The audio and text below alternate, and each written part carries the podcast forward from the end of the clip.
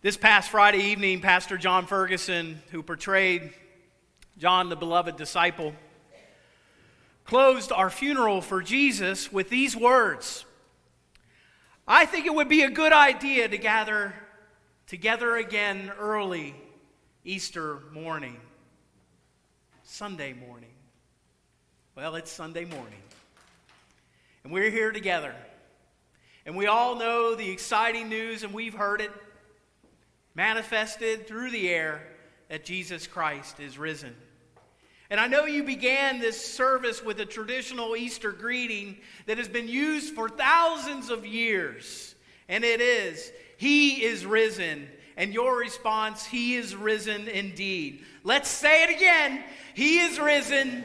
He is risen indeed. If I had my way, I would have us all leaping up into each other's arms kissing necks as we made that proclamation. If I was king for a day.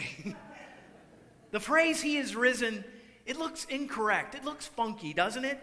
It doesn't seem to follow any uh, typical verb tense or rules, and it makes people question whether it's right. Is is a verb that is present tense, but risen is a past tense to rise. And we combine the two and we're mixing two forms which confuses many people who uses them. However, in this case, we know as Christian is is used as an eternal truth, meaning that Christ is risen and will always be risen. Firstborn from the dead, continual, never ending action, alive, and it is our claim forever. And here's the truth God wants you to experience the same thing. God wants you to have a resurrected Easter life that is continual, something that you behold forever, knowing with all of who you are that Jesus Christ is risen and have that eternal truth change your reality. Our gospel lesson today is all about God wanting everyone to know that he is risen. And he does strategic ministry in this passage of Scripture with that mission. And Jesus shows up in various places to make sure that his followers know that reality. Today is no different. Now, if I'm a preacher worth my salt, I would make sure that this is proclaimed from this pulpit this morning with enthusiasm and excitement, and I hope you can smell it and feel it. And I want to tell you that I'm very, very just honored to be here. It's a dream for me to proclaim this. This is my home church. And to be standing in this pulpit on Easter Sunday just gives me the chills. And I'm so honored and privileged to bring this message to you. This morning, we are going to look at the most vivid resurrection appearances in the Bible. Let's look at this scripture together. Now, the same day, two of them were going to a village called Emmaus, about seven miles from Jerusalem. They were talking with each other about everything that had happened. And as they talked and discussed these things with each other, Jesus himself came up and walked along them with them but they were kept from recognizing him. He asked them, What are you discussing together as you walk along? They stood still, their faces downcast. One of them, named Cleopas, asked him, Are you the only one visiting Jerusalem who does not know the things that have happened here in these days? What things? He asked. About Jesus of Nazareth, they replied. He was a prophet, powerful in word and deed before God and all people. The chief priests and our rulers handed him over to be sentenced to death, and they crucified him. But we had hoped that he was the one who was going to redeem Israel. And what is more, it's the third day since all this took place. In addition, some of our women amazed us. They went to the tomb early this morning but didn't find his body. They came and told us that they had seen a vision of angels who said he was alive. Then some of our companions went to the tomb and found it just as a woman had said, but they did not see Jesus. From this scripture, It's an Easter afternoon. Cleopas and his friends have been followers of Jesus. And I use that in a past tense. But they've now thrown in the towel. They've quit. They're limping down that road to Emmaus from Jerusalem. They're broken. They're defeated disciples. Here are some facts from this scripture. They know about the crucifixion, they saw it with their own eyes. They've heard hints about the resurrection, but they have not experienced the risen Christ. They're disappointed, they're disillusioned, they're defeated, they're heartbroken, they're downcast, and they trudge along down this Emmaus road toward home. Their hopes for the future have been dashed. So, not knowing what else to do, they turn back, their back on their old life. The bubble has burst. Picture them in your mind for a second. Their shoulders are just slumped. Their heads are bowed as they carry on their backs a crushing burden of defeat and dejection. They limp along with weary steps as if they had lead in their shoes. Their eyes are mistied over with tears of disillusionment. They walk in silence. They dare not speak because they might have uncontrollable sobbing about what they just experienced over the past couple days. Their cries of, He's dead, He's gone, it's all over. They've killed him, and we're nothing without him. We should have known this wouldn't work. It was too good to be true. Jesus was too idealistic for this cruel world. How could we have been such fools? We followed him, we trusted, we thought he was the one that would save us, but now it's all over. And you hear, we hoped, we hoped, we hoped. You ever felt like that? You just had to get away from the pain, the grief? Or you felt like life had given you more than you could handle? Have you run away from life or maybe run away from your faith? Have you ever been deeply disappointed? Maybe even disappointed in God? Have you lived with unmet expectations, felt lost, as if your world had been turned upside down? Have you ever wrestled with those big questions who am I now after tragedy? What's next? Where do I go? What should I do? Can you remember a time when you did everything right and life still didn't work out as you planned or as you wanted? Have you grieved the death of a loved one? Grieved a dream that did not become a reality? Do you now grieve possibly about your future? Has your life been ever shattered? If so, from these questions, you know what it's like to be Cleopas and his companion. These guys are leaving Jerusalem. Who can blame them? Jerusalem's a place of pain, sorrow, and loss. It's a place of death, unmet expectations, and disappointments. It's a place where their lives were shattered. No one wants to stay in a place like that. I sure don't. Do you? As they walk, they're talking about all the things that happened, and I suspect all the things that didn't happen. They heard rumors that Jesus was alive, but it sounded like an idle tale. There's nothing to keep them there. But little do they know, little do they know that resurrection's just around the bend for them. And here's the truth someone joins them. A person, a person that chooses to reveal himself at, a, at an appropriate time. And we know who it is. And you and I know who it is. We cheer in the background this morning because the good news is this that Jesus joins them and he listens to them.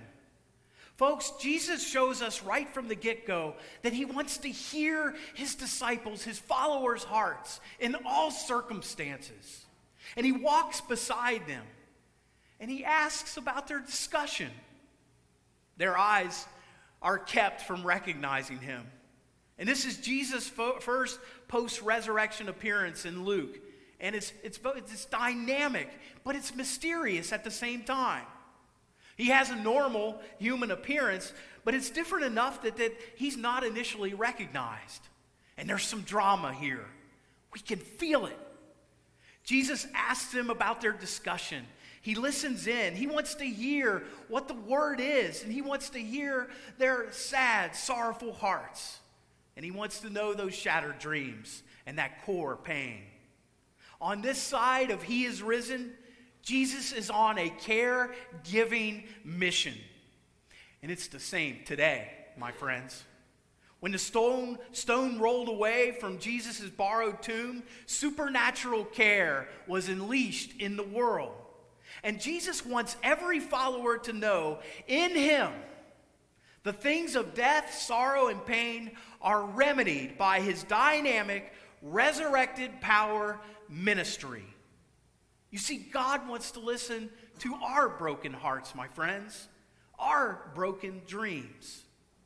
Mother Teresa said, He comes most often through those who are suffering, the poorest of the poor, those disenfranchised by the world. His way is the way of care with deep love. Sometimes we don't recognize him because we are too overrun with our circumstances, don't we? But he's still there. He's still there. That's the way Jesus often comes, incognito. He joins us on the ways, on the way, and many times we don't recognize that he's there. Why does he join us? He joins us to raise us up into a new reality of faith, my friends. He reminds us that while we may experience periods of darkness, adversity, and suffering at times, Easter means that these things will never have the final word. There's more to tell. Let's look at it. Luke 24, 25 through 27. He says to them, How foolish you are! And how slow to believe all that the prophets have spoken? Did not the Messiah have to suffer these things and then enter his glory? And beginning with Moses and all the prophets, he explained to them what was said in all the scriptures concerning himself. Jesus launches into a rebuke. I can relate because I've heard it before. God's rebuked me before, and I needed it. He calls them foolish and slow to believe. He also reminds them of what they heard and what they already know. The Messiah had to suffer and then enter into glory. And then he ministers to them, my friends, with the Word of God. It's a mobile Bible study. He doesn't want these guys to stay in the fog of being blinded by those circumstances. He explains the promises of God to these two weary travelers. He begins with Moses, and he probably talked about the deliverance of the Israelites from the slavery of Egypt and how the Passover happened, and how the Passover, how death passed over the blood on the doorpost of those houses. And he probably went into the prophets and quoted scriptures about himself. And this Emmaus discussion underscores the point that the traumatic events surrounding Jesus are a part of God's plan of deliverance. What they have seen is not the end of hope, but the beginning. Truth.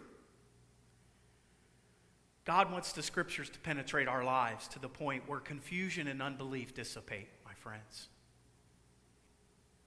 God helps us understand. You know, there are so many things that I don't understand. We can all relate. I'm sure you can relate. I've been facilitating our new grief support group called Grief Share. And I have heard so many painful questions go out into the air about loved ones passing away. I've sat beside people and listened to their sorrow. Beautiful people, precious, beloved people people who have lost a brother, wife, husband, son, dad, or mom that have passed away. You know, we all shrink before the mystery of death. We know on this road of the human journey there will be mourning and sorrow. But I believe the old saying is true. And it's a promise I think you can take with you into the eternal. We'll understand it better by and by. On this human journey, God wants you to understand one thing, though, that He teaches these disciples how you've been delivered from sin and death. The church is a proclaimer of this story. And the body of Christ and its many members should know this of with all of who they are. A resurrected person knows how and who their deliverer is. Carry your testimony. Know it. Make it be closer to you than your breath. Here's my song of deliverance. I was delivered on May 24th, 1991. I came into a church on a college retreat called Chrysalis, and I was confused. I had unbelief. I doubted. And then I heard that Friday night the parable of the prodigal son. I clearly saw that I had wandered away from God and that I had squandered the inheritance. I was squandering my life that God had given to me. In that parable that Jesus told that I heard that night, I saw my sin. I knew I needed a Savior. And lo and behold, in that story, I heard how a father was running to me, arms outstretched. And I ran into those arms that night. The very, very best way I can describe my song of deliverance is through a couple verses of my favorite hymn, And Can It Be? And it became my life song. And can it be that I should gain an interest in my Savior's blood? Died he for me who caused his pain, for me who him death pursued? Amazing love, how can it be that thou, my God, hast died for me? Long my imprisoned spirit lay, fast bound in sin and nature's night. Thine eye diffused a quickening ray. I awoke, the dungeon flamed with light. My chains fell off, my heart was free. I rose, went forth, and followed thee. No condemnation now I dread. Jesus and all in him is mine. Alive in him my living head, and clothed with righteousness divine. Bold I approach the eternal throne and claim the crown through Christ my own. I found that night that I was born into a new reality that God helped me understand. And I felt love that I had never felt before. And Jesus came alongside of me and made me alive in him on that day. In two months, I read the Bible and I read and allowed the Bible to minister unto me. And I was called right there into ministry. I know my deliverance song, and I want to sing it all the time. I want to proclaim this gospel to you. What's your story? How were you delivered? If you aren't, if you don't believe you've been, you can be delivered today, my friends. God is waiting, desiring, running to you, desires to save you from sin and death and the fears of this world. You know, we had two powerful services on Maundy, Thursday, and Good Friday. We found out it is absolutely necessary to hear his passion and then journey through the darkest experience, the darkest experience that Jesus that Jesus took upon himself and seeing him take his last gasping breath and saying, It is finished on that cross. Why? In order to receive the new dawn of Easter this Sunday morning. Easter resurrection, deliverance. Let's continue in our scripture. As they approached the village to which they were going, Jesus continued on as if he was going farther. They, but they urged him strongly, Stay with us, for it is nearly evening, and the day is almost over. So he went with them to stay with them. And when he was at the table with them, he took bread, gave thanks, broke it, and began to give it to them. Their eyes were opened. They recognized him, and he disappeared from their sight.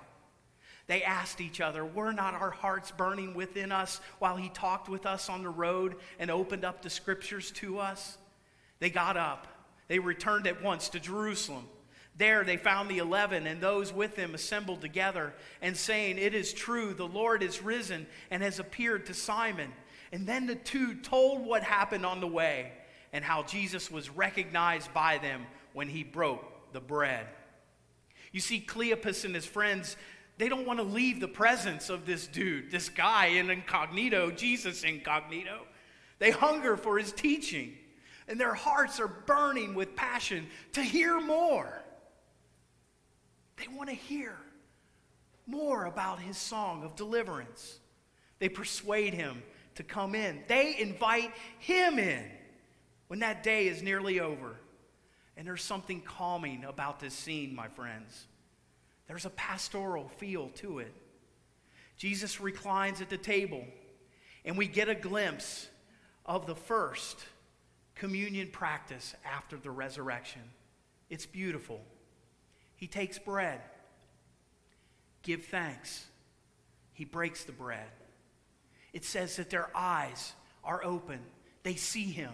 It's Jesus. And then he gives them the bread. There's a rush in this narrative. Their eyes are open to that reality. They see that it is their Lord. And everything that they were, they were grieving over on that road to the Emmaus walk is gone now. He gives them a glimpse of his resurrected reality, and then he vanishes. And they can't help themselves. They forget about how late it is, and they take off and they head back to Jerusalem. Who cares if it's seven miles? They probably ran. They probably broke records. No big deal. Why? Because these guys are now resurrected people. They are resurrected people. You see, Christ shares his resurrection with us. And when we experience the risen Lord, we, like Cleopas and his friends, we get resurrected too. We get new life as well.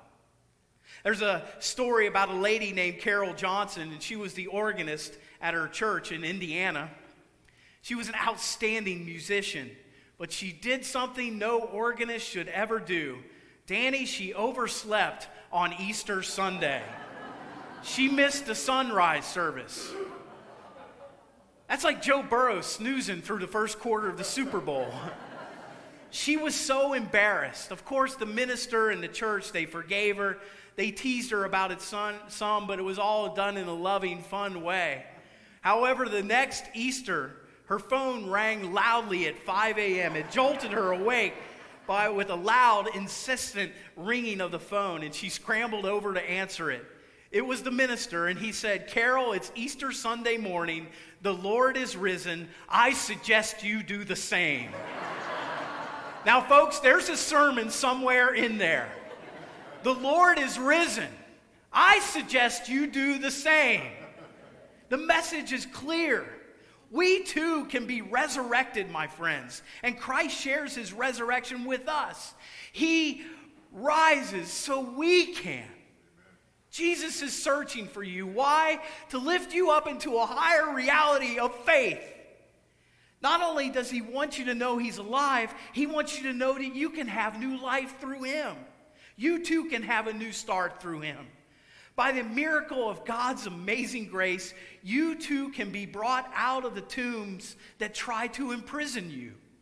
The resurrection enables us to live differently because we have been given something permanently that we have never been given before. The agent of our transformation and the one who enlivens us this day as we grow in God is his own Holy Spirit and resurrection power because we have been united to Christ in a living, vital way. We receive life and power through His Holy Spirit. And just as He gave the bread to them, He gives Himself to us. Living out the new way will shape everything about us. It'll slowly transform our values, our attitudes, our perceptions of ourselves and others. The reality of the new life in Christ must begin to seep into our consciousness and penetrate everything that we do. My friends, there's a dramatic part of the Easter story. Christ was resurrected, and so were his followers. He arose and exploded out of the tomb. So did they. And thank God because we can too. Christ comes to us in a special way when we're hurting. The risen Christ has the power to heal our hurts. The risen Christ shares his resurrection with us and live in his risenness and run back to Jerusalem, run back into our pain with his final victory. The Lord is risen. I suggest you do the same. Amen. We're going to take a few moments and I want to pray with you just for a minute. I'd like for you to close your eyes. And I want you, first of all, to imagine Jesus meeting up with you as you are taking a walk.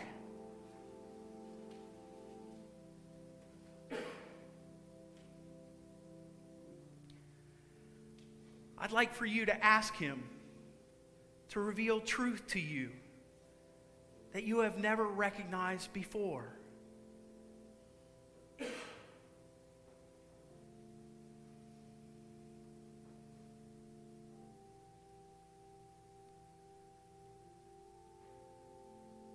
Ask Jesus to open your eyes to see him in a new way.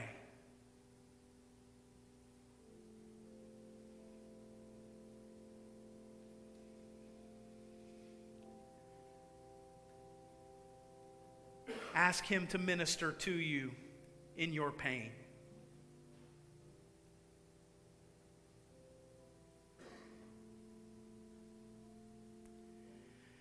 And ask him what He's calling you to do as you surrender to Him and willingly obey.